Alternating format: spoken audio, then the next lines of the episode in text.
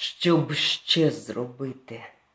Подумав, став на коліна просто у сніг і ткнувся лицем в зложені руки.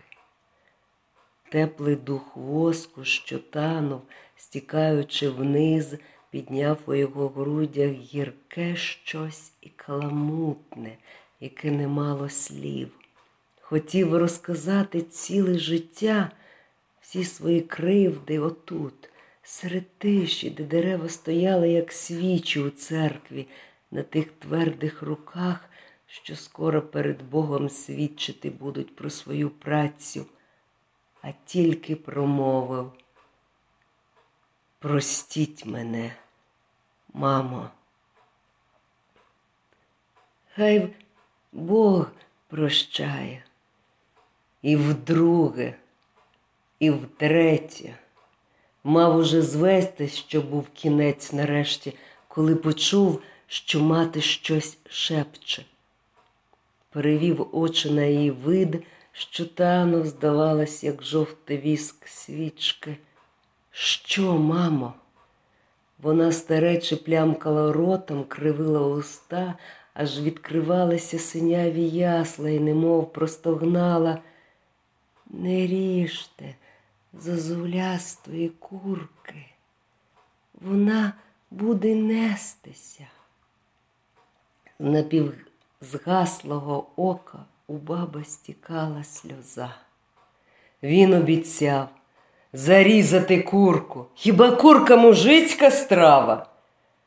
Тепер вже все. Він встав на ноги, вклонився і побрів по снігу. Упав з розгону на сани і вдарив коняку. Кобила махнула задами, понесла, б'ючи санями об пні дерев, підкидаючи ними на всіх вибоях. А коли в гоні отому він озирнувся назад, свічка тихо і рівно палала поміж деревами, немов зірка разом з інеєм спустилася на землю і спочивала в снігу. І зразу легко зробилось. Вага сунулась раптом з плечей, втягнув у себе морозне повітря, почув порожняву в грудях і заповнив ту пустку диким сердитим криком Ньо, стерво! Хилитався на санях, мов п'яний, мов з ярмарку їхав, помогоречивши добре, все було байдуже, нічого не страшне й по коліна море. Коняка винесла в поле, втомилась і почвалала стопою. Тоді йому раптом прийшов на пам'ять один дитячий день. Була неділя. Вся хатина сповнена сонцем, його кортіла швидше до хлопців, і страх не хотілося зміняти чорного хустя, але мати його зловила, і, хоч він плакав, наділа на нього чисту і білу холодну сорочку. Розчесала волосся і вже на порозі за пазуху вклала гарячий пиріг. Пиріжок пік йому груди, але він виняв його на вулиці, тільки як був серед хлопців. Йому було приємно, що всі дивились, як він кусав пиріг і виколупував пальцями зсередини сливи. Більше нічого не міг згадати. Ще було гарно, як тато померли. Зібралось багато людей, їли капусту, пахли коливо медом і чорніли на ньому, як мухи родзинки. Тоді він наївся. Він їхав далі все глибше в поле. Коняка так побіліла, що зливалася зі снігом, зате небо чистим стало і чорним.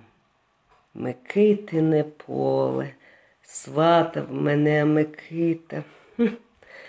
По небі плила самотня біленька хмаринка, як тінь голубиних крилець.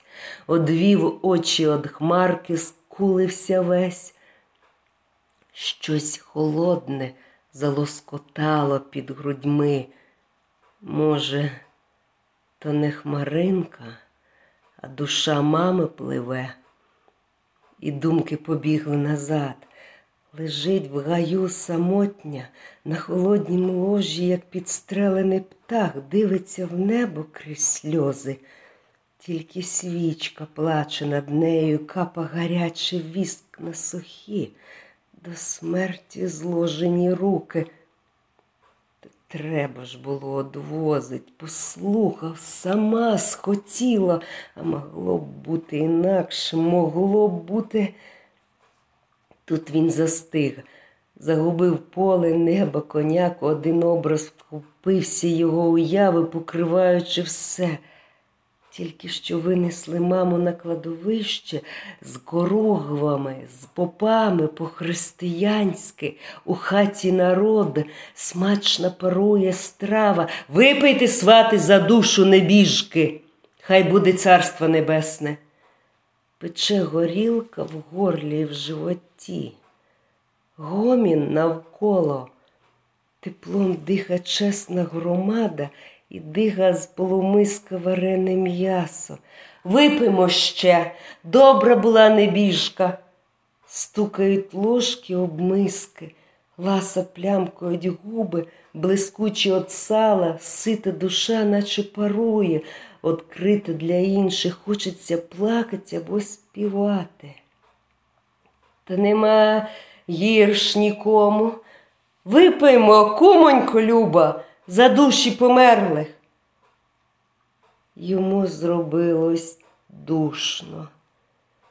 Половину города можна б заставить, сказав на голос і аж здригнувся. Хто це сказав?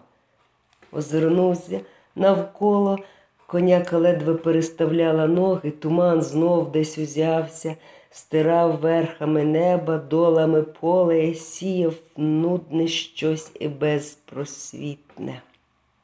Треба було прогнати лукавий образ. Він намагався згадати щось з того, що піп казав у церкві, що говорилось між людьми отак для годиться. Думав про гріх, про душу, про молитви церковні, християнські звичаї, шануй батька і матір твою.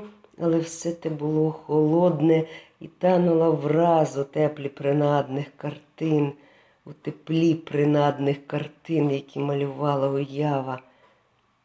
Одна у нас мати, одна смерть, говорив він до себе і слухав разом.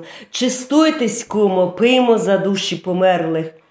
Поринав у гомін, в тепло голосів, у смак масної страви, у свято і радість, радість живого тіла. Хати вже виднілись. Тоді він раптом піднявся на санях подивився вперед, озирнувся назад, себе і завернув крута коня. Коньо стерво! І понісся в туман серед клаптів збитого снігу, що викидала на нього коняка назад. По бабу.